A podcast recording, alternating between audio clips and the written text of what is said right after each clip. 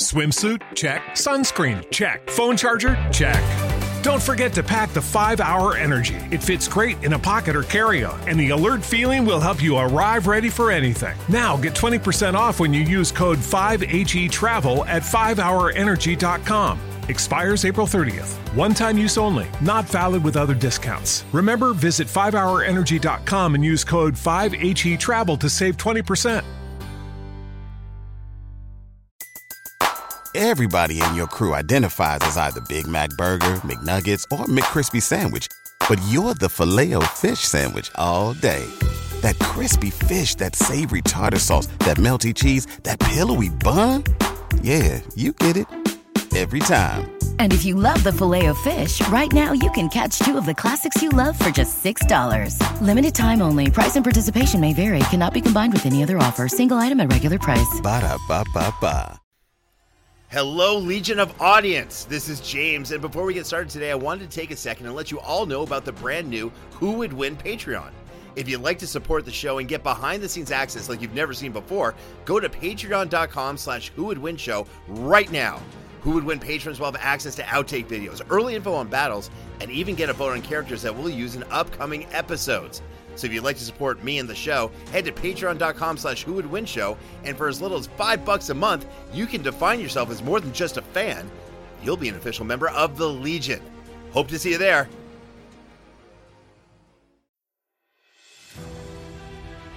It's a sweltering day in late August, and the beaches couldn't be more empty.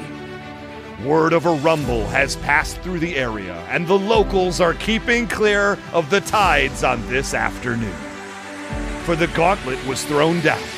Who is the greatest cryomancer of all time?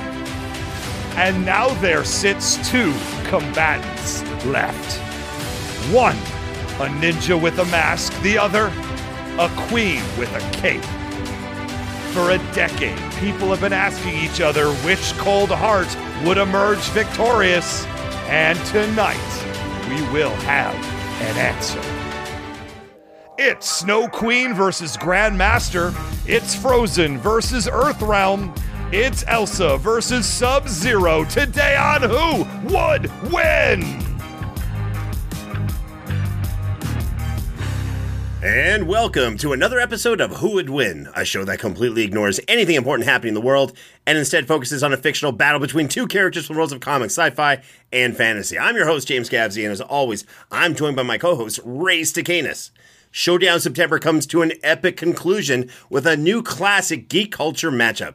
And keep in mind that since both Ray and myself have two wins, the winner of today's battle will be crowned the actual king of Showdown September. In one corner you have Elsa, the powerhouse who commands the cold, versus Sub-Zero, Mortal Kombat's most popular and quite possibly most deadly ninja warrior. And as is typical for Showdown September, there's absolutely no need to do a patented Who Would Win Google test to see how many people had already discussed this matchup, as this matchup has already been debated so much online that it's almost commonplace for it to be discussed if you did a Google search if you wanted to, except for one little thing, it's never gotten the Who Would Win treatment before until now. Ray, with all that said, I'm really interested to find out what are your thoughts in today's matchup. I could not be more excited about this matchup. Of course, this is a matchup that's been talked about forever. This matchup is exactly what Showdown September is all about. Now, the thing that you're not saying out loud is that we had four potential battles put on the Patreon, patreon.com/whowouldwinshow, and the people of Patreon, our best patrons, voted on which matchup would be the fifth one in Showdown September. And there were some good ones on this list. I'm not going to spoil them, so we can maybe recycle them and use them next year. Who knows? The point is, the people overwhelmingly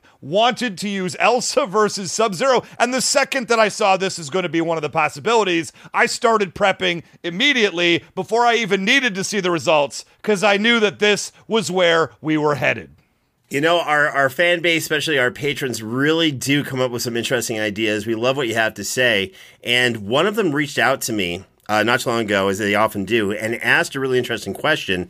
They said, out of all the episodes you've done, is there one, whether you won or lost, that you'd want to do over again just because you know you could do it better. You could do it with a lot more justice or what have you. I definitely have one matchup in mind, but Ray. I know you do. You know which one I'm talking about. Ray, what is there a matchup that you did or that we did together that you say to yourself, oh, I need to do this over because I know I can do it better? Go ahead. There's one. It's not because I know I could do it better. It's because I know the judge could do it better. There is one battle early on, and you know who you are, Mitchell Baldwin. It's Megatron versus King Kong. The fact that I had you defeated 9 ways to Sunday in that battle, and Mr. Baldwin, in all of his joy, decided that King Kong could throw a tree in the air and bring Megatron down because who knows how it worked. He literally sent me a DM the next day after the battle and apologized for such an egregious decision, and he was correct. We need to do that one again just to get the proper combatant in the winner's circle. Now, go on with your nonsense. Here's the deal, Ray. You got to understand something. I was also upset that I won that matchup. Remember, I told the Who Would Win production team, like, let me rep Megatron. I'm a Megatron fan. They're like, no. Ray's to Canis will do it. And I'm like, well, you better get the win. I'm going to go hard, but you better get the, you know, no problem. Ray's going to get, and you lost. How did that happen? Now, the match I want to do, the judging, James. I just said that. I'll tell you something. Speaking of judging, and I have no real personal issues with the judges we use for these matchups, but it kind of went a little astray. So, of course, I am talking about Muppets versus Sesame Street. I know you were. That is an iconic gang battle of a match. We have tons of reviews. People love that matchup. I lost both times. I lost when I repped Muppets. I lost when I repped Sesame Street. And here's why. I won both sides, James. What's more to say about this? The judges. It's the judge. The first one, who was really cool, was kind of like, I just don't think Sesame Street would fight, so that's why Muppets win. I'm like, that's not how it works. The second one believed your nonsense, a Race to Canis term, that Elmo would be a suicide bomber, completely go out of character and be a suicide bomber and take out the pigs in space. Not something Elmo would do. He would I'm asking the Legion of Audience for a do-over. Should we do a do-over? Should we redo Megatron versus King Kong? And should we redo Muppets versus Sesame Street? Holler at us and let us know. Now, speaking of do-overs, and I'm talking about the best kind of do-overs, we have a judge coming back once more for an excellent, excellent episode. Coming back for another appearance on the Who Would Win show, it's the director of Bloodsucking Bastards, now available on Amazon Prime. It's the voice of Giantic from Hellden. It's the one, it's the only. It's Brian James O'Connell. Brian, welcome back to Who Would Win. Thank you, gentlemen. Thank you. First of all, Mitchell Baldwin, how dare you? How dare you? Mm-hmm. And you don't need to embarrass the other judge, but first of all, I feel like any street gang that's been able to hold down one single street and territory for 50 plus years now maybe knows what they're doing. Thank you. And the idea that Elmo and not Gonzo would be the suicide bomber, the guy that literally shoots himself out of a cannon, outrageous all the way around. Thank you. Thank you. Yeah. Thank you, Brian. I'm just going to go right ahead and say I am nominating you as a judge for both of those redo battles. Hopefully that takes place in the near future.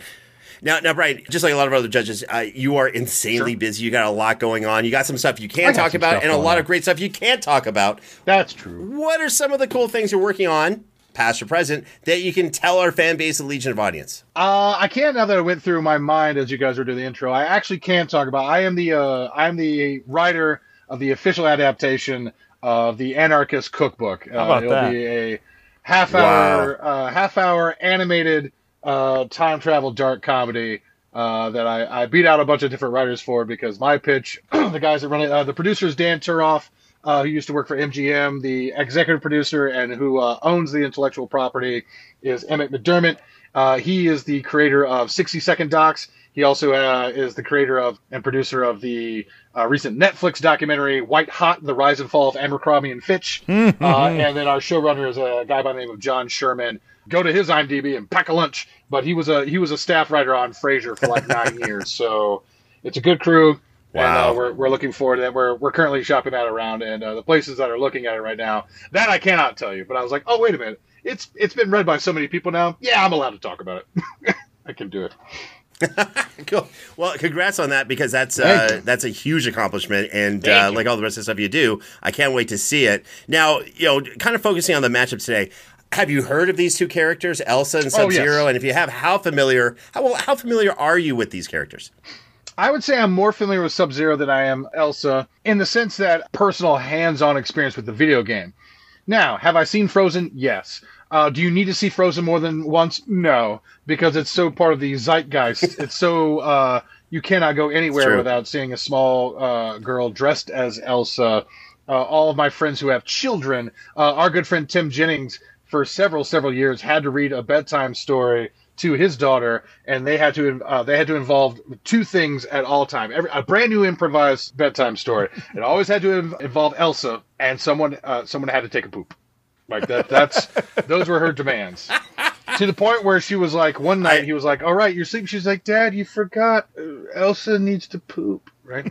So I know the song, and then of course we all heard the song for forever and ever and ever. And then poor John Travolta could not pronounce her name correctly at the Oscars. So I know quite a bit of the canon, I think, of both of those. I'm quite familiar with that whole ritual of I used to have to tell my kids bedtime stories that I'd make up about Caillou, also involving poop for some reason. Yes. So there was a very similar dynamic.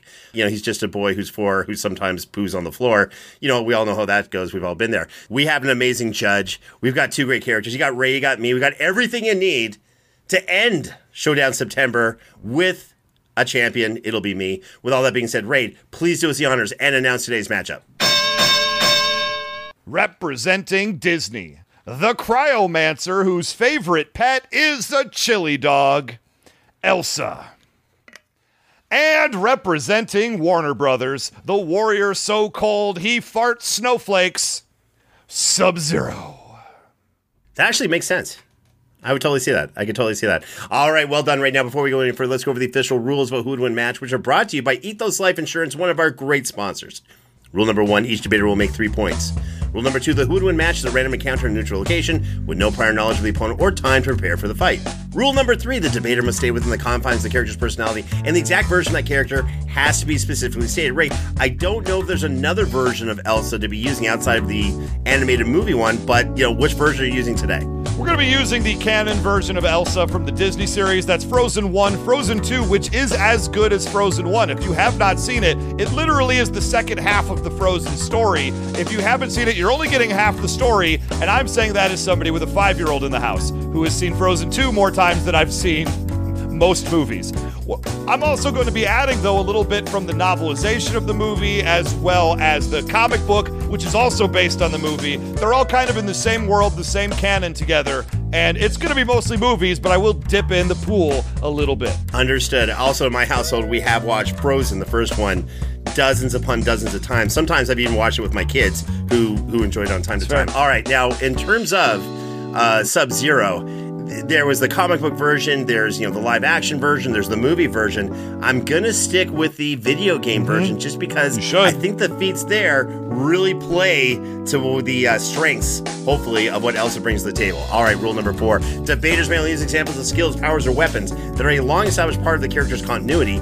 Feats from non-canon crossovers are allowed, but will be given less weight. Rule number 5. The winner of the debate is whomever the judge decides is the best case for defeating their opponent by death, submission, or battlefield removal, and where no attack or threat can be made for at least 2 minutes, and where no outside interference is allowed. And finally, rule number 6, the judge is the final arbiter and can disallow or veto any point they feel violates these rules or established logic. And before we get started, don't forget to visit the official Who Would Win store to get your very own Who Would Win merchandise and accessories. Go to whowouldwinstore.com to get your hands on some amazing Who Would Win merch.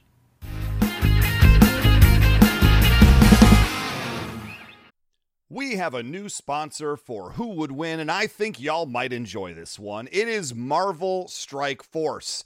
Marvel Strike Force is a mobile game that taps into everything we all love about Marvel Comics. You get to pick a squad of your favorite Marvel heroes, you know, and villains, let's keep it real, and team them up to fight big bads like Doctor Doom and, of course, save the universe. Your goal in Marvel Strike Force is to power up your characters and compete PvP against other players in multiple different modes. And you know I'm not telling you all about this empty-handed, because if you're a new user and sign up with our promo code MAXPOOL, MAXPOOL, you're going to get hooked up with all kinds of free stuff to get you started the right way. Let's face facts. You love Marvel, you love gaming, and you got a phone. So take a sec and check out Marvel Strike Force using the link in the description of this episode, ideally, and use our promo code MAXPOOL and get the whole Who Would Win show hookup. Thanks again to Marvel Strike Force, and thanks to me for this great read. Good job, me. Everybody in your crew identifies as either Big Mac Burger, McNuggets, or McCrispy Sandwich. But you're the Filet-O-Fish Sandwich all day. That crispy fish, that savory tartar sauce, that melty cheese, that pillowy bun. Yeah, you get it. Every time. And if you love the Filet-O-Fish, right now you can catch two of the classics you love for just $6. Limited time only. Price and participation may vary. Cannot be combined with any other offer. Single item at regular price. Ba-da-ba-ba-ba.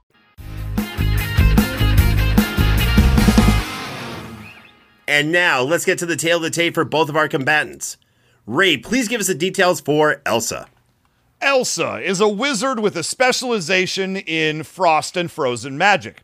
She is the Queen of Arendelle and one of the main protagonists in the Frozen movie franchise. She was created by Chris Buck and Jennifer Lee and first appeared in the Disney hit movie Frozen back in 2013. After inadvertently turning her kingdom into an eternal winter on her coronation day, Elsa attempts to retract herself from everyone in an effort to preserve her kingdom because her magic feels out of control. It is through the help of her sister Anna that Elsa gets over her fear of hurting others, learns the truth about her kingdom's past, and eventually ascends to become the spiritual protector of the forest. Fun fact, everyone knows that Elsa is based on the character of the Snow Queen from Hans Christian Andersen's story. However, did you know that Disney has been trying to figure out how to adapt the character to the big screen since the 1930s? That is a fact. The idea never got much past the starting blocks, however, because each version kept having the Snow Queen be a primary antagonist, and it just wasn't coming together. After more unsuccessful attempts in the 90s and also in 2000, the version we all know and love today with Elsa being a misunderstood hero with a badass non-magical sister, finally figured out how to make it all work, to the tune of over $1 billion. I guess they were correct to keep trying. And that is Elsa. Very cool. We'll hear the details for Sub-Zero. Sub-Zero first appeared in Mortal Kombat 2 back in 1993 and was created by Ed Boon and John Tobias. Abducted as a child alongside his brother Baihan by the Lin Kuei clan of assassins, Kuai Liang was trained from youth in the art of what was called silent murder. Kuai Liang took up the role of Sub-Zero and left the Lin Kuei to escape being turned into a cyborg. While his path was long and winding, bringing him to the sides of both evil and good, Kuai Liang would eventually return to the Lin Kuei, reforming into an organization that helped defend Earthrealm's peace. And here's an interesting fact about Mortal Kombat. Did you know it took almost as long to figure out a name for Mortal Kombat as it did to actually make the entire game? It's true. The story has it that it took 4 people 10 months to create Mortal Kombat. That's 10 months to film it, program it, lay out the gameplay framework. Incredible. However, yeah, crazy, right? However, it took 6 months to come up with a name. And it was an outsider to the team that did it. It seems every suggestion for title was allegedly detested by at least one of the 4 designers. Names that didn't make the cut included Kumite, which refers to hand-based section of karate training, Dragon Attack, Death Blow, and Fatality. Pinball and game designer Steve Ritchie came up with the name Mortal Kombat on a whim upon catching a glance of a misspelled combat, that's combat with a K, that was on a drawing board during a visit to his office. And the rest is history. And now you have the facts on both opponents. Brian, do you have any questions before we get started? You know, one thing really quick before Brian talks is you mentioned that Sub-Zero first appeared in Mortal Kombat 2. Obviously, the character of Sub-Zero appeared in Mortal Kombat 1, but that was the brother of the eventual future Sub-Zero and the much more kind one who took over, if I remember the lore correctly. So Sub-Zero technically was there from the start, but the version of the character, the person playing Sub-Zero, is the one you're using today. Do I have those facts correct? Yes. Okay. Yes. Brian, do you have any questions before we get started? No, that is all very interesting background information, and I feel like learning this as I go and still being quasi-familiar with the overall concepts of Elsa and Sub-Zero is going to allow me to really just judge this based on the arguments versus sort of like a pre-existing opinion about a Jack Burton versus a John Wayne sort of deal. I'm looking forward to just judging this based on the merits of the arguments I'm about to hear, which is nice. I mean, this is what makes you a great judge, Brian. Well, thank you. I'm not just saying that because you're a judge right now and I need the win. All right. With that being said, Ray, let's do this. Hit us with your point number one. Point number one for Elsa. We're going to talk a little bit about her natural abilities, natural powers before we get into all the magic stuff. Now, she's actually a very, very strong character, has a lot of physical strength, even as a small child. You know, she was moving furniture much larger than herself all throughout the house. At one point, she lifted a giant block of ice and put it by herself on that nobody else could move. And she put it on top of a cart that then cracked the ice underneath it because it was so heavy, they had to get it out of there. Who can forget the scene from the movie when she's underwater battling with that horse water spirit? Now, she was able to hold her breath for an excessively long period of time and still keep control of her faculties, her magic, and able to get herself to the surface. In fact, she was thrown around in the water a lot, slapped around a bit, took a lot of hits, flew through the air, held her breath, and then ended it with a giant tidal wave of water coming crashing down on top of you. Tidal waves tend to destroy cities. But this tidal wave came crashing down basically just on Elsa, and she just kept rolling as if there was no problem at all. She's also surprisingly fast. Her reaction speed, if you watch these movies, is pretty darn phenomenal. She once dodged a fireball from a fire spirit. It was a little, it was in Frozen 2, and there was a little lizard who was the fire spirit, and he was burning everything around him. She was trying to catch him, caught up to him. He launched a fireball at her that she just sort of dodged out of the way of with no look, turned around, and then shot the cold thing to put out the fire he had created on a tree behind her. And I'm like, this lady kicks a lot of butt. At one point, she was being sort of attacked, menaced by some of the town guard who were not happy with the fact that she was bringing eternal winter to the kingdom. And they shot a chandelier that was right above her that fell down crashing. And she was able to completely run, jump, dodge out of the way of a chandelier that crashed in basically almost the entirety of the room.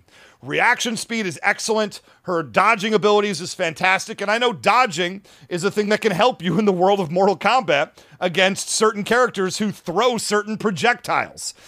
Another thing, she's a very, very quick thinker. In the novelization, they references that Olaf and her were on a ship together, and Olaf was tossed overboard by kind of a rising boat. It says in there that she thought preternaturally quickly. In other words, Olaf falling and flying out of the boat was happening as if in slow motion to her. We've heard this kind of thought process happening with a lot of speedsters. The Flash, Quicksilver, Captain America thinks, you know, so much faster. You can even say Ultron. He can see so many moves in the future.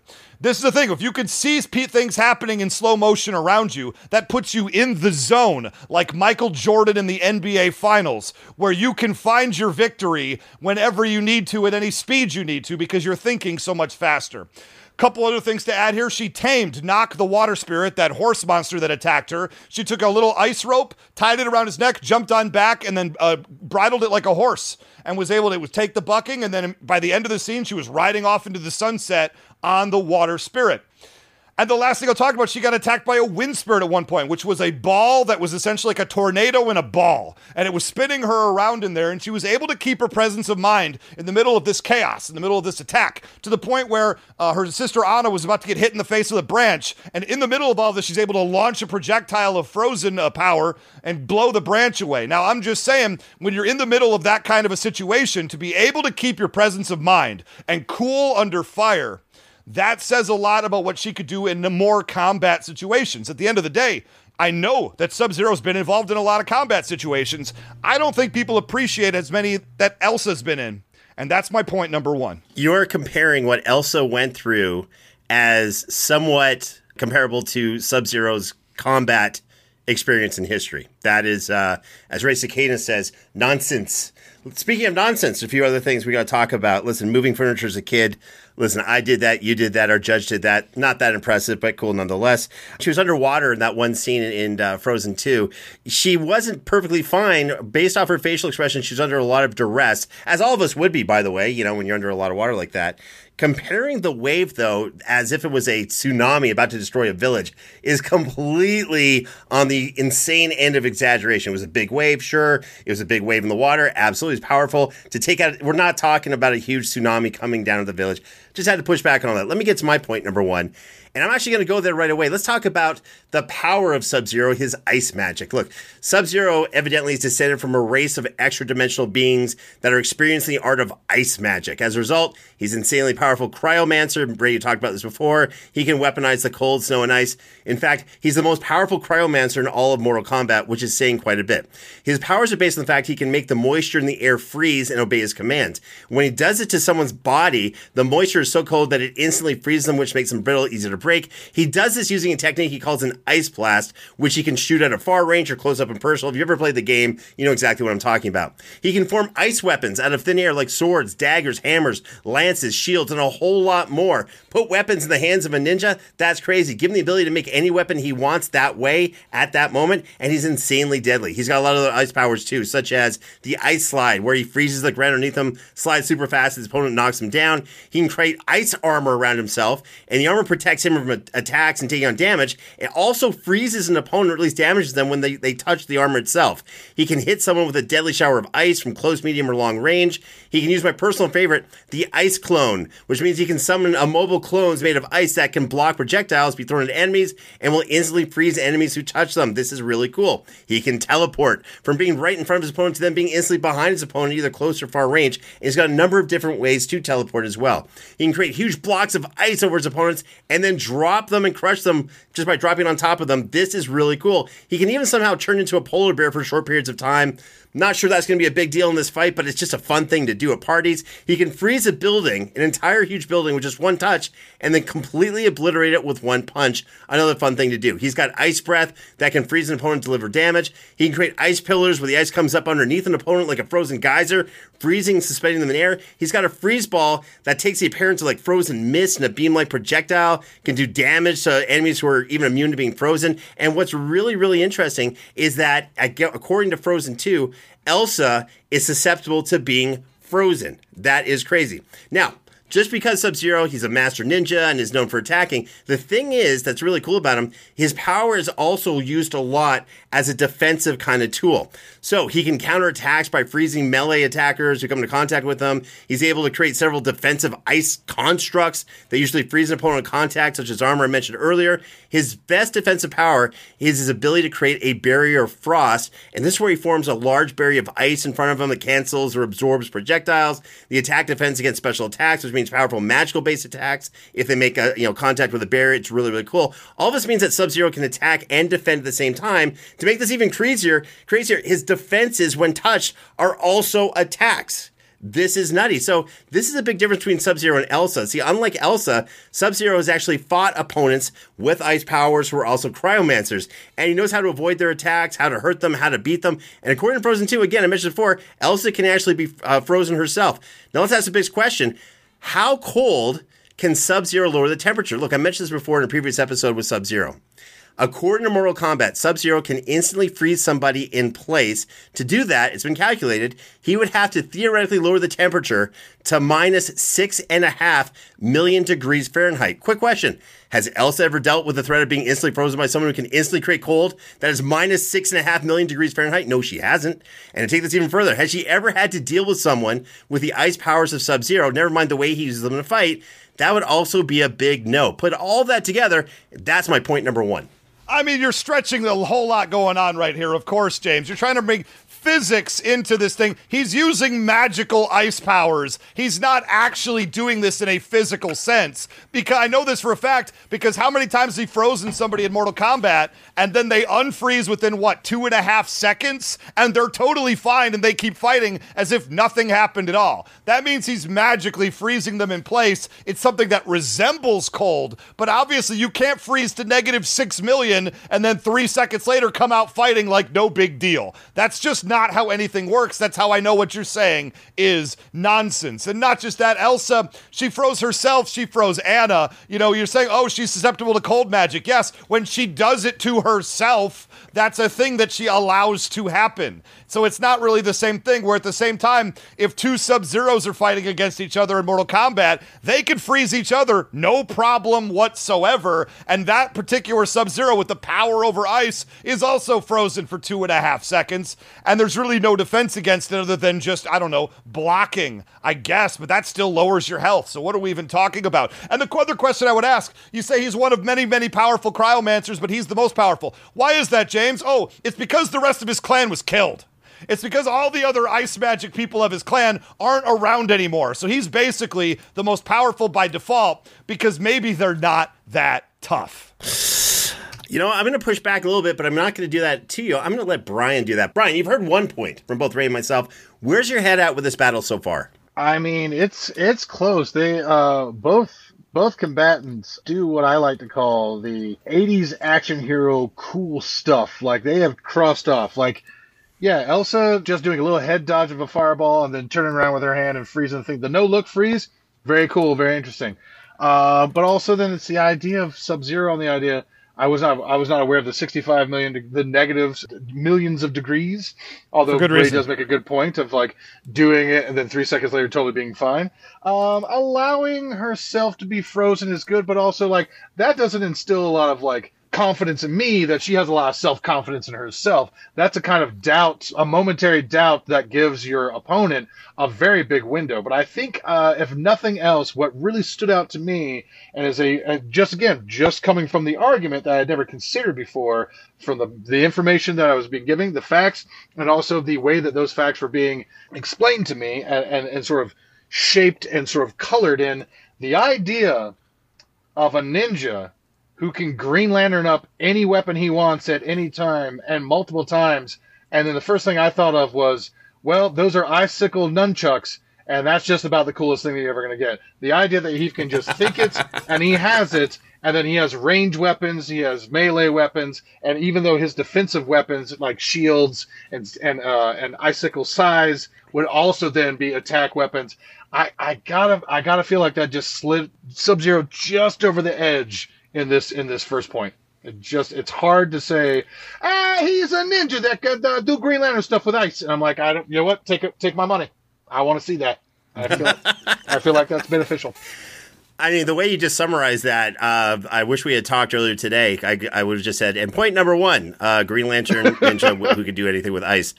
Would have made my job a lot easier, but that was amazing. Okay, cool. So far, it's only point number one, but Sub-Zero slightly ahead. Ray, let's see what you got for your point number two. Point number two for Elsa. Now, there's a few things definitely to talk about here, because I believe that if they get in close and they're within 2 feet of each other, that Sub-Zero absolutely has the advantage with the conjured weapons, the ninja training, the strikes. Elsa, at the end of the day, is the queen of Arendelle. She's had some training, but not the same way that Sub-Zero has. But my argument is, he's never just going to get that close. Elsa's going to keep him at long range where she has every advantage over him. Now, he has his ice fireball thing that he likes to throw, but it is generally slow. It's no faster. It's definitely not faster than Scorpion throwing a chain with a spike on it. It's truthfully one of the slower attacks in Mortal Kombat. Meanwhile, Elsa's reaction speed is excellent. One time somebody shot a crossbow bolt at her, which I would argue is as fast as Scorpion throwing the chain, faster than the snow ball that Sub-Zero would throw, and she, as a reaction shot, threw up an ice shield and was able to block the crossbow bolt before it could hit her. And that was just a pure reactionary thing that she did. Her basic freeze spell is gosh darned impressive. She has the ability to basically just sort of flick her hand just slightly and shoot out a tundra of ice and snow at her opponents. When she was in the water fighting against that tidal wave, there was one very large tidal wave that she saw coming down, and as a reaction, she sort of threw like a half a Hadouken with her hands forward and shot up about 10 to 12 stories worth of ice in a fraction of a second and was like, oof, I was able to walk up that and defeat the tidal wave. A second, even bigger tidal wave came down and got her, and that's what ended up hitting her. But her reaction speeds and the ability of power that she's able to just react with at whatever's coming at her is absolutely incredible. There was the one scene before the chandelier fell on her, and there were some guys with spears, and they were coming in and trying to get in all close. And essentially, she just threw up about, you remember when the Terminator turned his arm into that big, long pokey stick? She made like 9 of those out of ice and trapped him against a wall with the last one coming within an inch of his nose. Like, she's like, do you really want to do this today? Do you know who I am? This is a bad idea. As a kid, Elsa shot the most mild cantrip of ice spell at Anna while she was jumping in the air, hit her in the head with it, knocked her unconscious. just with a tiny little ice blast to the head. If she hits Sub-Zero with one of these at medium power, he's going to have a very hard time coming back from it. And you mentioned before turning people into ice. Yes, she turned her sister Anna into ice. As the soldier was about to come down with a sword to hit Elsa herself, Anna stood in front of it, turned to magic ice, and was so thick, the sword shattered upon impact of the ice. It shattered upon impact of the ice, so if Elsa did want to turn herself frozen, as it were, Sub-Zero couldn't do any damage to her.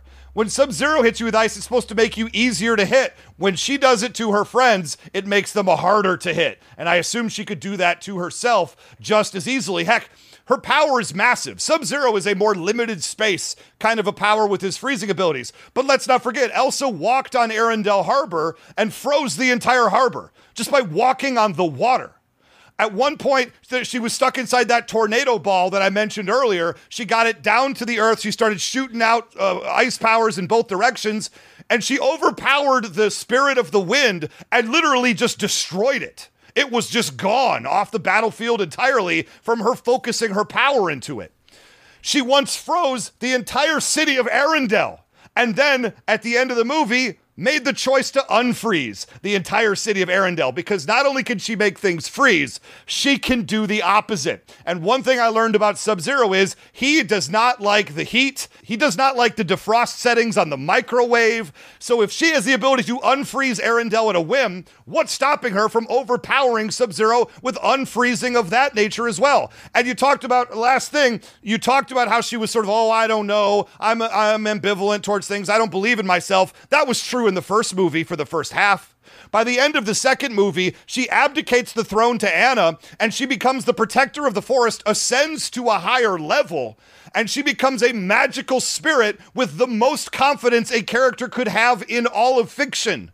So I'm just not buying the argument that she doesn't have it inside her to take it down. She absolutely does. And that's my point number two. You know, I will agree that she has confidence in herself. And that's one of the great things. Look, I love Elsa as a character, and Frozen 1 and Frozen 2 are absolute masterpieces. And I absolutely feel like a monster for what I'm doing right now to this incredible character. But with that being said, there's a few little flaws in all of this. Look, Elsa has unfortunately allowed herself to get close to opponents where they were actually able to physically touch her. If these guards or any other people can actually physically put hands on her, what do you think a master ninja from Mortal Kombat's going to be able to do? On top of that, Elsa doesn't want to kill people. Again, this is what makes her such a great character. You said it yourself, Ray, when she pinned all of those people with those long spikes and kind of kept them and said, you don't want to mess with me, which of course they did not. I kind of thought, well, what would Sub-Zero do in that? He's like, well, these are people I don't want coming back. I'm taking them all out right now. He's going to go in. He has no problem killing and removing people. He's not going to hold back. I do think Elsa, because of her character, because of how righteous she is, would hold back tremendously in this fight, and that's going to be to her detriment. Look, I can't take anything away about how powerful she is.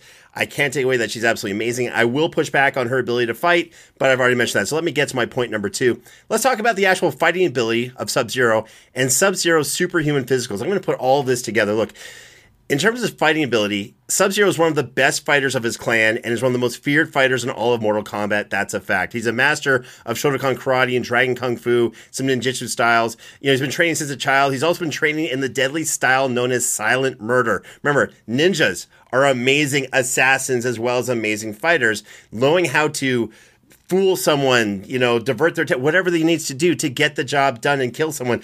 He's great at this. That's what he's been doing for decades and years and years and years. Listen, Sub-Zero is also one of the greatest assassins, I mentioned before, in the Mortal Kombat universe. Yeah, I said it, universe. Because again, of everything I just said, this is, I can't emphasize how much of an important factor is going to be in the fight.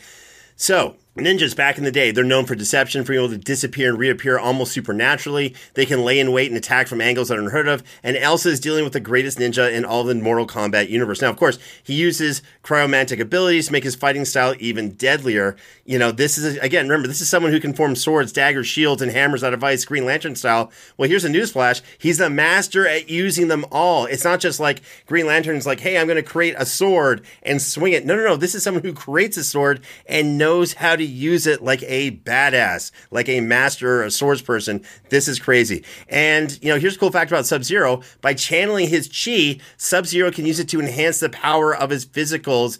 He can physically strike things way harder than normal. He's strong enough to send other combatants flying with each strike he lands on them. This also means he has super strength, super speed, super stamina, enhanced reflexes and agility, and superhuman durability on top of all of the stuff he got, the goodness he got from his ninjutsu and martial arts training. Another important thing to point out is that Sub-Zero has unbelievable strength, as demonstrated by his world-famous fatalities and brutalities. Look, this happens when Elsa, if it were to happen, Elsa would already have to be taken out of the fight, so I'm leaning on that. But these brutalities, these fatalities, terrified and shocked the United States Congress horrifically back in the 90s, in case you didn't know. These things involved Sub-Zero ripping people's heads off, ripping spines out of the body. That is superhuman strength. You need to be able to do that. When's the last time Elsa did something that shocked Congress, Ray? Oh, that's right. She hasn't, because she's awesome and she's a Disney character. But another really good example of this, of his strength, is that he can front kick someone's chest so hard that their entire upper body gets separated from the legs and goes flying through the air. And if that's not enough, he's so superhuman that he can dodge missiles fired at him from close range. He can get stabbed and be impaled by two swords at once and keep fighting. Speaking of being burnt, he survived Scorpion's hellfire. That is very hot. I don't think Elsa just turning off the cold will be resulting in anything close to what Scorpion can do with his hellfire.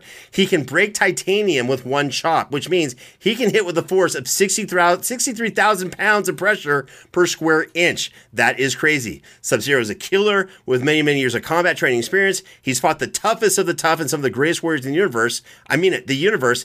And he's also superhuman, who happens to be the ultimate weapons master. Elsa's an amazing character, but Sub-Zero is just something she's never dealt with. That's what will make the difference in this fight. That's my point number 2. Interesting. Interesting. A lot to push back up, of course, on this as well. You know, you called him the greatest assassin in the history of the... But he couldn't win a single Mortal Kombat tournament, could he? Liu Kang won Mortal Kombat tournaments. Shao Kahn won Mortal Kombat tournaments. I think Raiden won a Mortal... Sub-Zero did not win a single one of these tournaments. So he's a great participant in these battles, but not a great champion. I've seen him lose to Riot Commander Curtis Stryker, who's a guy with a taser. And I've seen Sub-Zero lose to this man in Mortal Kombat. So let's slow down a little bit there.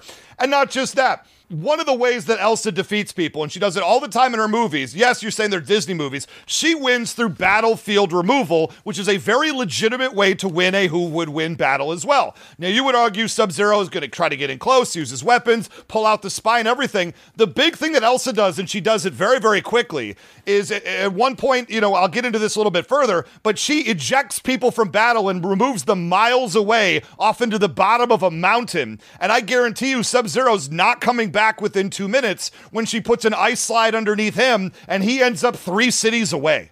That's interesting. Good stuff. I'll also have more on that in my point number 3. And this is cool. We're at the turning point where, after hearing 2 points from Ray and myself, Brian tells us who is ahead and what the other side has to do to win. But before we get to what Brian has to say, let's celebrate the Who Would Win Patron of the Week. Every week, we choose one of our amazing members of the Who Would Win Show's Patreon community and put them in a battle. Ray, which patron do we have today?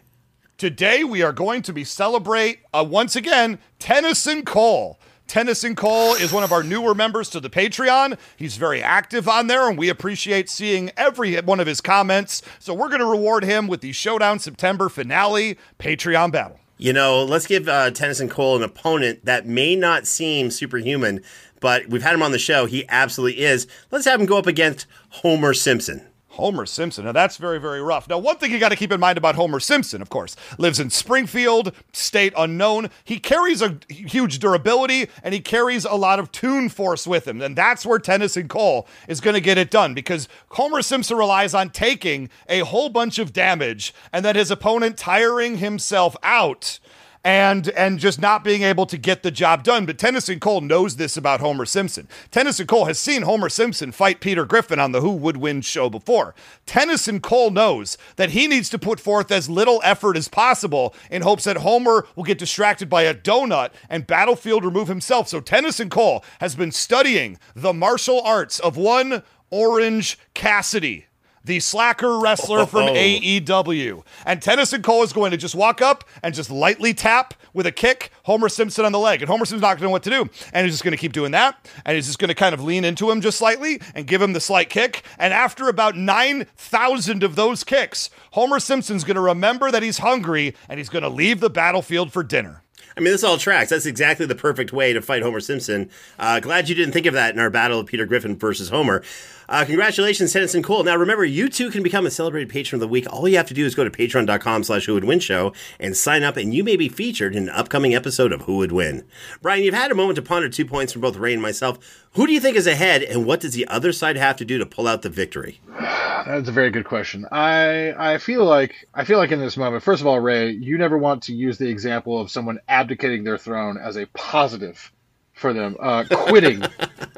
And also, in fairness to Ray, though, on the other side of that, James, is that Elsa would never concern her whether or not she has been upsetting Congress, because she's a monarch, and then she does not care. Parliament and her have their own functions together, but she is still the ruling queen until apparently she just quits. I will say that for a long time I was still going, gosh, I feel like I'm still leaning on the Sub-Zero thing. Obviously, a lot of it is hand-to-hand combat. It is close quarters. It is prison style. And on the one hand, I was like, well, yes, he is a ninja. He can sneak up on people and all that. But if we're going strictly by the canon of the video game, I usually played as Raiden Ray, but I have won the game Mortal Kombat playing exclusively as Sub-Zero. So technically he has won those tournaments. I guess James then should have said, Brian, I'm using Brian O'Connell playing Sub-Zero as my character, but sadly he did not. He started at the beginning saying that he was going to use the canon of the video game, and the video game is the video game. You play to win the game. Hello. Thank you. So I would say, also out of a job. I would say at this point, the thing that puts me over the edge, and Ray sort of tipped on this a little bit when you're talking about battlefield removal, but it also goes back to the first point, is that the one thing, because Sub-Zero can teleport, the one thing he cannot do is teleport and fly the way that Elsa can, because she can control the wind, similar to Storm from the X-Men in that sense, and has proven it in canon in the first movie. He cannot teleport himself and to be behind her when she is deep in the ocean and she is riding a water horse spirit. That is hard for him to be able. I don't think there's anything in the video game canon that would lead me to believe that Sub-Zero could do that. And similar to a weird Sun Tzu Art of War sort of way, Sub-Zero is only about attack, move forward, where Elsa, you don't, having maybe not so much the idea of, I want you to pause, don't you know who I am and what I'm capable of doing, she can remove herself from the battlefield, where her defensive technique of, well, oops, all berries, now I'm underwater, now I can regroup, now you can come to me. So on the one hand, I'd be like, well, and everything in the video game, every fight that I've ever known from Sub-Zero, he has always elected to stand across from his opponent, allow them the opportunity to walk straight forward and have first punch. I think he would give the same thing to Elsa. I think he would show up in her castle, be like, I'm Sub-Zero. You know why I'm here. Let's fight. Let's get down. But if Elsa, in this moment, has the ability to transport herself immediately to underneath the ocean or into the sky, that is something that she can then have a grander view of the battlefield, a grander bird's eye point of view of strategy and technique. I feel like unless Sub-Zero was going to step out of his normal, like, hey, I'm here, you're here, let's fight, Mortal Kombat stance, this time, I feel like it's a straight 1-1 now. It's an honest to goodness tie, because I had not considered up to that point the idea that, well, he can teleport and anything I can do, you can do better. Oh wait, she can teleport into the sky, she can teleport into the ocean and hold her breath for a ridiculously long time, which I do not think Sub-Zero could do. He is still, as we know, mostly man at this point. So I'm not always a fan of overpowered characters, and Elsa is right on that edge, but I haven't heard anything yet that would lead me to say, okay, well, now you're just justifying that she can do anything. This is not a Superman 4 territory yet. He's not thrown. Every movie where he just gets a new power that Superman never had canonically, I don't think we're there yet, but I would caution, Ray, that you're getting very close to her being sort of just omnipotent, and I don't feel like that's a good argument to just say, well, she's God, so she can do it. You bring up a great point, Brian. I'm only going to talk about specific examples, Brian, specific examples from the properties, and you must do with that what you will. But if she's done it, I'm not going to say she didn't do it. Brian, you know, the interesting thing is, you're right. She would remove herself from the field of battle, especially if she was getting overwhelmed. That's something I'll touch on as well. But she, remember, you got 2 minutes. If you remove yourself from the field of battle, you got 2 minutes to get back, or else you're disqualified. The other person won because there was no threat. But that's an interesting point. Okay, Ray, we're even at this point. Let's see what we got. Give us your point number three. Point number three for Elsa. Let's talk about the amazingly over-the-top snow powers that she has. Sorry, Brian, but here's where we're going to go with it. At one point, she lifted, as to what you alluded to, she lifted Olaf off the ground using icy wind, which means that she has the ability to not just fly, but cause other characters to fly as well. What is stopping her, A, from lifting Sub-Zero off the ground with an icy wind and dropping him from a very, very great height, or she herself flying up into the air far beyond the reach? We've seen Sub-Zero teleport behind people, but not teleport behind people when they're 50 feet up in the air where he can't get to them. We've not seen him do that. So he's not going to be able to close the gap with somebody who's able to fly in the air. Also, she's shown a propensity for ice walls. She loves ice walls and ice slides. She uses them all the time, conjures them very, very quickly. She could absolutely encase walls all around where Sub-Zero is, hold him in there for 2 minutes. We've seen him get frozen before. We could see him get frozen again and again. At one point, she created a canoe made of ice. And to what James said, James pretending Elsa backs out from battle. No, Elsa ejects you from the battle against her. That's how she gets a huge portion of her wins. Quite honestly, she created an ice canoe under Anna. She just rolled it down a mountain, and then Anna was just floating away. There was no way for her to get back, and there's no way for her to get back within 2 minutes for a who would win battle. So I could absolutely see Elsa putting Sub-Zero in a battlefield removal type thing with her powers. She once herself made an ice road so she could travel on it. So I remember Sub-Zero has that freeze the earth power. Elsa's not going to fall down like so many Mortal Kombat characters would. She can walk on ice without a problem, and I think that helps her a lot here. We've seen Sub-Zero struggle with such things in the past as well. The other thing is she can make constructs. She creates giant snow monsters using the power of her magic. She created, a giant Yeti monster that was able to pick up an entire giant tree, throw it over the skyline, was able to grab the characters that were inside of her castle, and then kind of toss them down the steps of the castle. Elsa has conjuration magic, which means that Sub-Zero's not just fighting Elsa. She's fighting everything from her wild imagination that she is bringing to life. She creates life with a thought. That's what Olaf is. She just sort of thought about it, and Olaf was a real character who had her back for eternity. And think about that. She can conjure an army of snow creatures, some of them gigantic, that she's able to attack Sub-Zero with while she floats above 50, 100 feet up in the air, letting her minions do the attacking for her. And she can eject Sub-Zero when he starts to tire out from having to deal with so many monsters. Also, we've all seen the game Fortnite before, where you're able to just build an entire skyscraper from nothing. Let's not forget, she was able to create this entire magical enchanted ice castle in like 30 seconds of time. I know that Jon Stewart, the Green Lantern, speaking of Green Lanterns, as we did earlier, he created an entire city that he made out of his mind. Well, her doing almost the exact same type of thing. She could create buildings. She could put obstacles between the two of them. She could just create an ice fortress around Sub-Zero that's like a maze, and then just stand outside of it while he just can't escape it. 2 minutes go by and she wins. Those are the rules of the who would win battle. She has too many other abilities that are more utility that she could use to keep him away from her, get something in between the two of them, and eject him from the battle altogether. And at the end of the day, it's as she said in her very famous song, the cold never bothered her anyway. And that's my point number three. A lot of nonsense here, Race to Canis, but I wouldn't be expecting anything less. Now, here's the deal. Even if she did lift Sub-Zero up in the air, the difference between him and Olaf is that Sub-Zero will continue to attack and then teleport maybe away, maybe behind her, what have you. He can create an ice slide down. He can get back to the ground. This is a ninja who knows what to do in any situation because he's been in crazy situations before thanks to Mortal Kombat. She can make constructs. Sub-Zero can break constructs. That's a fun game to play. I make it. I break it. I'll make it. I break it. That's a fun thing. Let's see. Sub-Zero has fought opponents much more terrifying than anything Elsa can dream up. And I'm not kidding when I say that. Taking demigods and demons and, hell creatures and what have you. That's a day at the park for Sub-Zero. Elsa's going to conjure up these, somewhat big, really cool looking and cute looking abominable snowmen. They're not lasting long against Sub-Zero. So I'm really pushing back hard on all of this. But let me get to my point number 3. I'm going to talk about Elsa's weaknesses and Sub-Zero's upgrades. Again, I don't like doing this. I love Elsa as a character, but I got to do it for who would win, so here we go.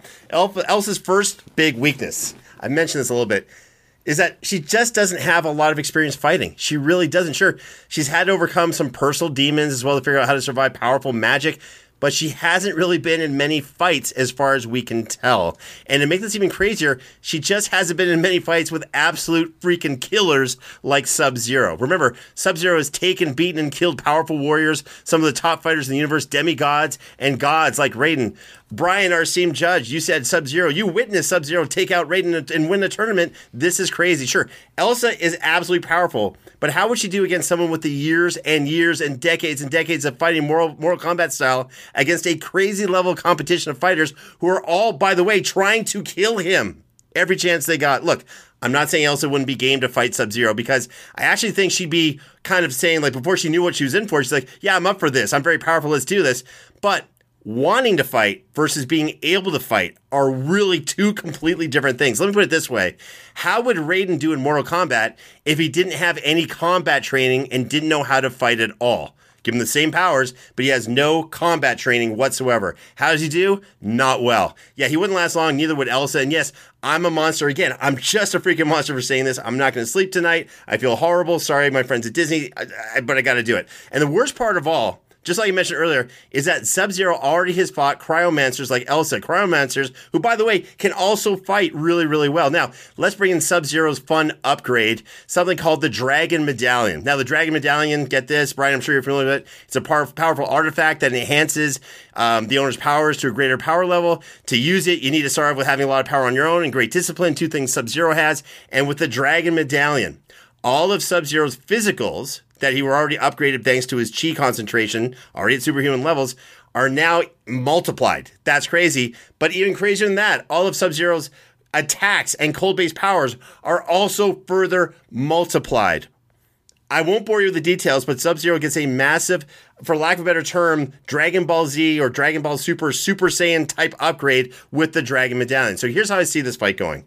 They're going to face off. Sub-Zero is going to initiate the attack. Elsa defends, barely. Sub-Zero attacks again, and this time hits her. Elsa's hurt. Not bad enough to be taken out, but bad enough to make her quickly understand the severity level of the threat facing her. Elsa doesn't hold back and unleashes weather attacks and blasts of intense cold.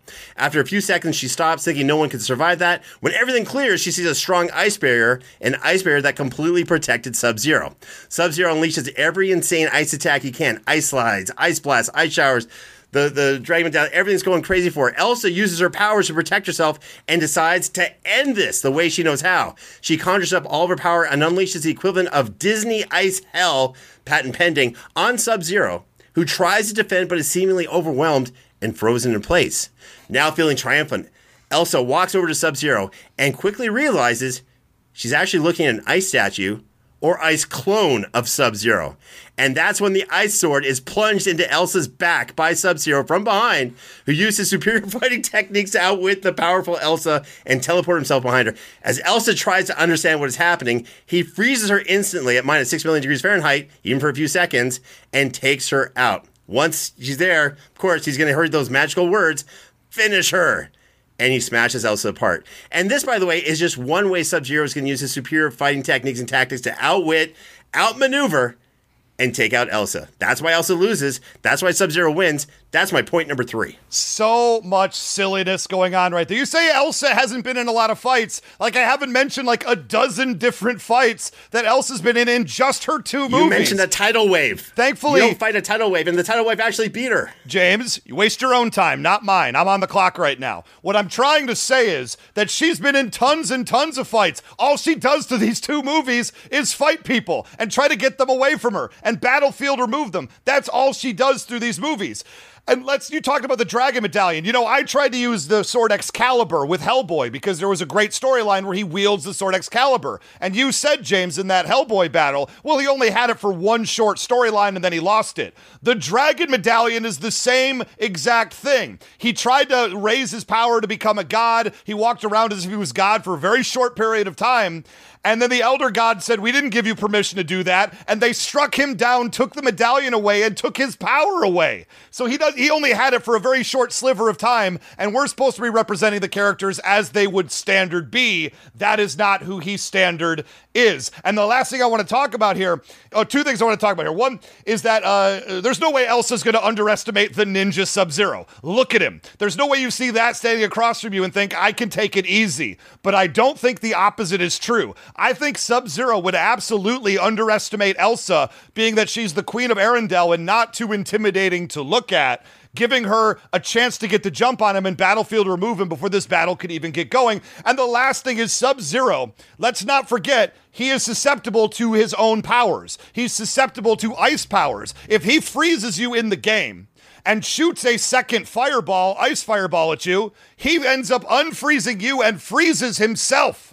Which means to me, if he tries to shoot an ice ball at something that's been magically frozen, the very good chances he himself gets frozen for a few seconds, allowing for him to be swept up into the air and dropped from a great height, or Battlefield removed down the side of a mountain. At the end of the day, the way this battle's going to go is they're going to get started. She's going to create a giant castle and a giant fortress that he has to then work his way all the way through. Can he get to her in 2 minutes? I don't know. But once he gets to the top of it, she just ejects him from the entire thing, shoots him down to the point where he's more than 2 minutes away. She's going to win this through battlefield removal. Interesting points. Completely disagree, but that's all good. That's what we do at the Who Would Win Show. Brian, this is your moment. It's time for you to make a decision. Take us through your process. Tell us a story, if you will, and reveal who you think wins this battle between Elsa and Sub-Zero.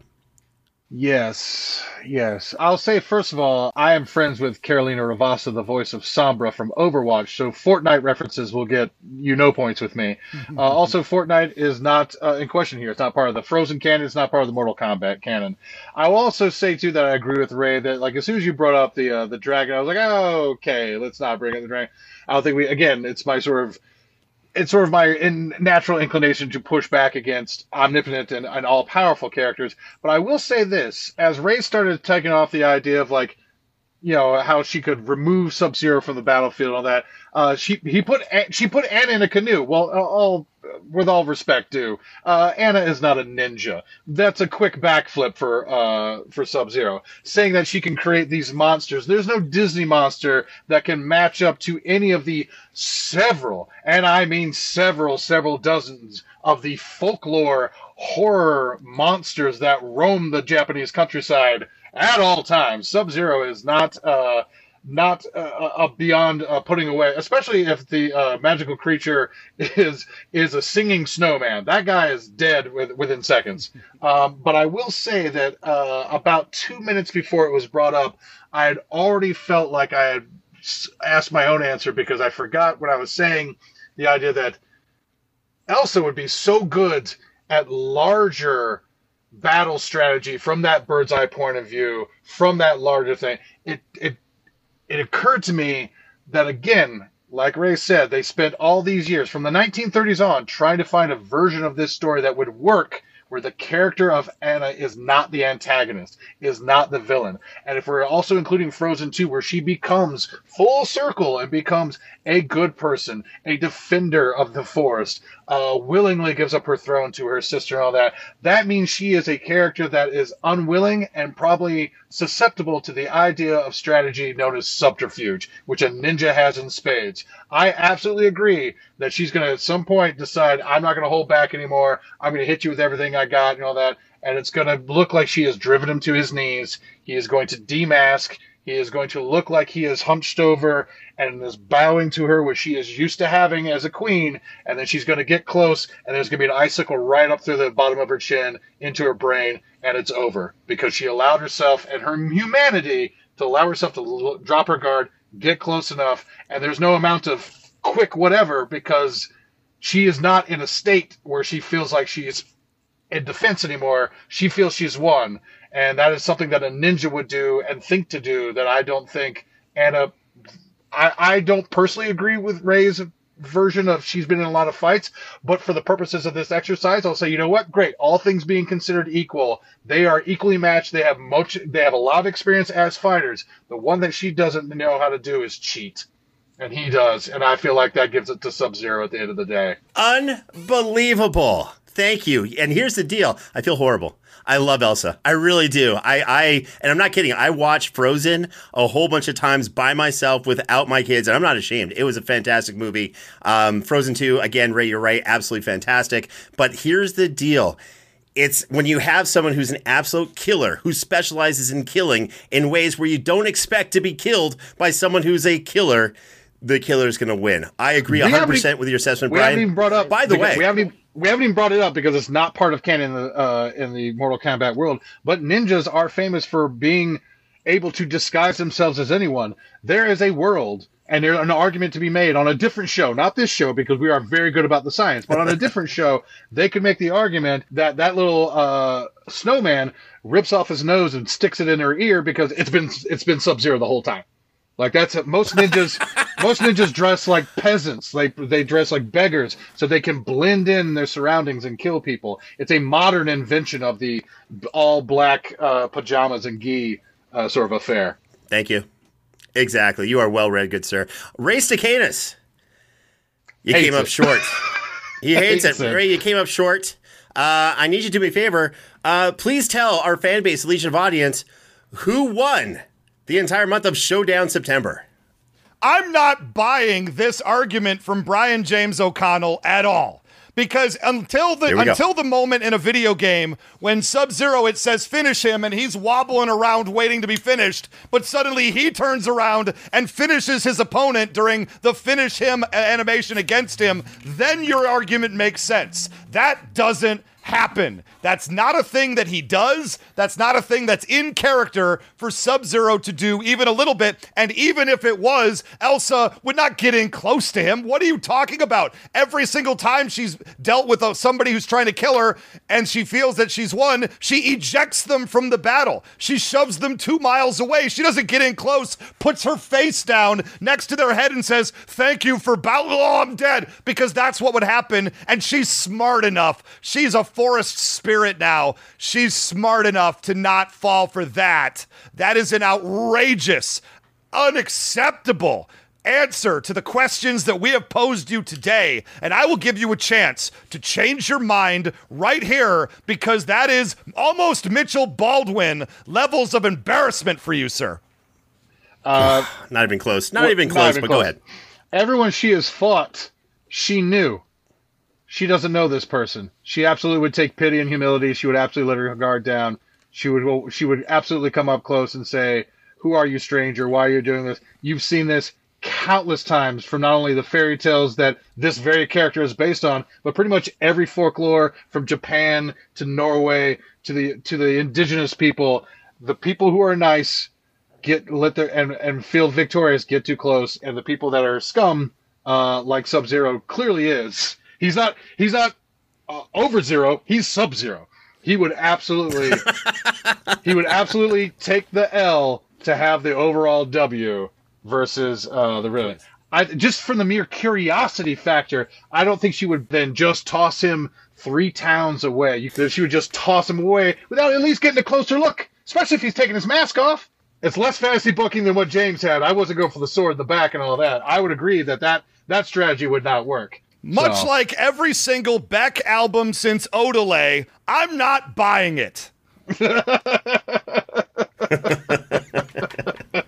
Fantastic. fantastic. Look, the difference here, Ray, is that it's really comes down to between being it's nice versus being good. Sub-Zero's really good at killing people, and Elsa's just too nice. That's how it is, and that's how I say. By the way, Race to Canis, are you finally going to crown me champion of Showdown September? I'm putting a huge asterisk next to this month. I'm going to tell you that right now.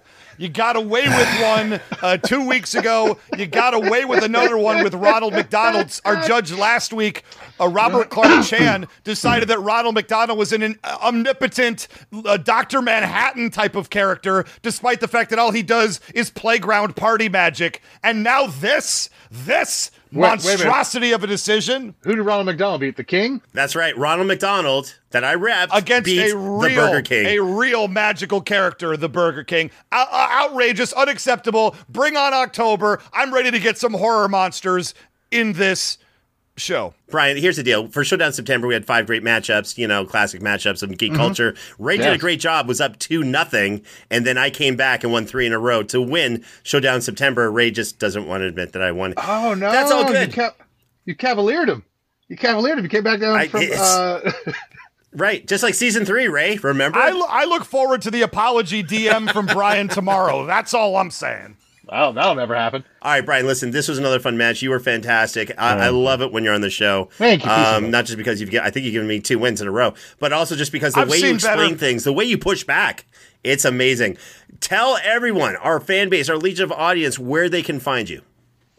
Oh, you can find me on all the social medias, either at B3OC, the letter B, the number 3OC, Instagram, the real B3OC on TikTok, because someone got there before me, and Twitter, all that kind of stuff. Twitter is for silly stuff.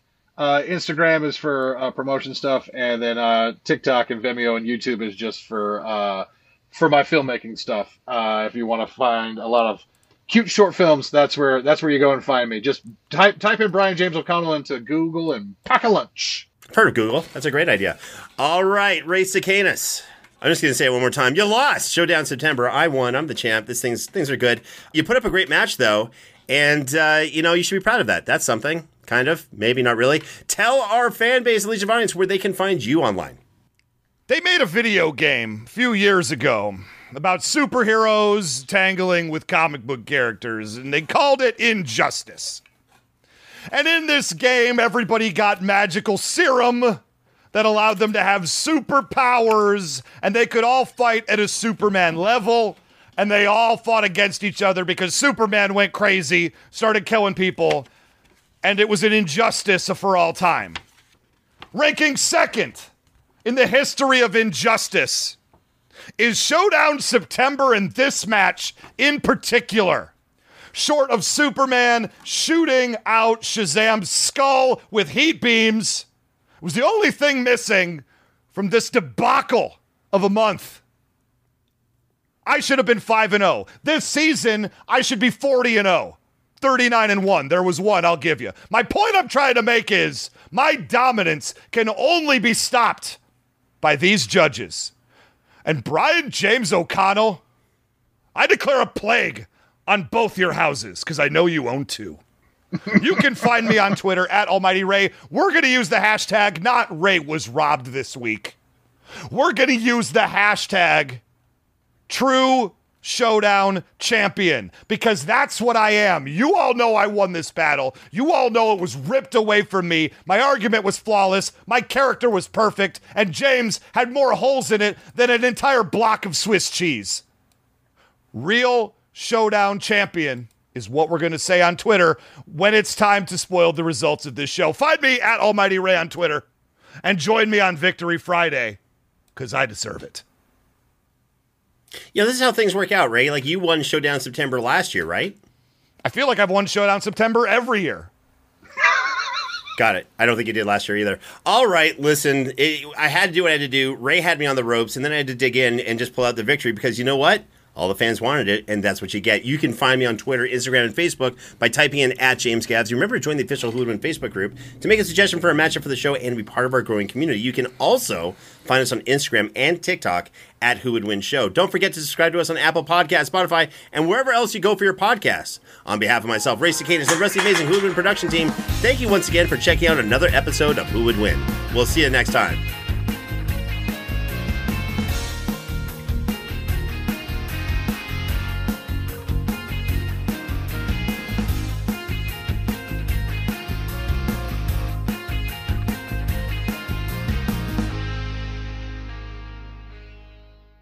Hey, it's Brent Pope, the host of Breakfast with Brent Pope. You've seen me on some of your favorite TV shows saying things like, "Give it up, Jimmy. You got to sink this putt to win." On Breakfast with Brent Pope, I sit down with guests from the entertainment world, and we do it all over breakfast. Or should I say Breakfast?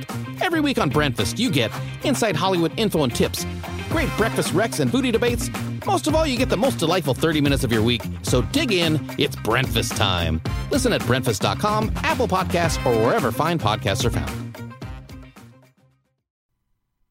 Hey gang, I hope you enjoyed this episode and loved listening to the show as much as we enjoyed making it. Quick reminder that you can support us by going to patreon.com/WhoWouldWinShow right now. Okay, gotta prepare for next week's episode. Hope the rest of your day is full of wins.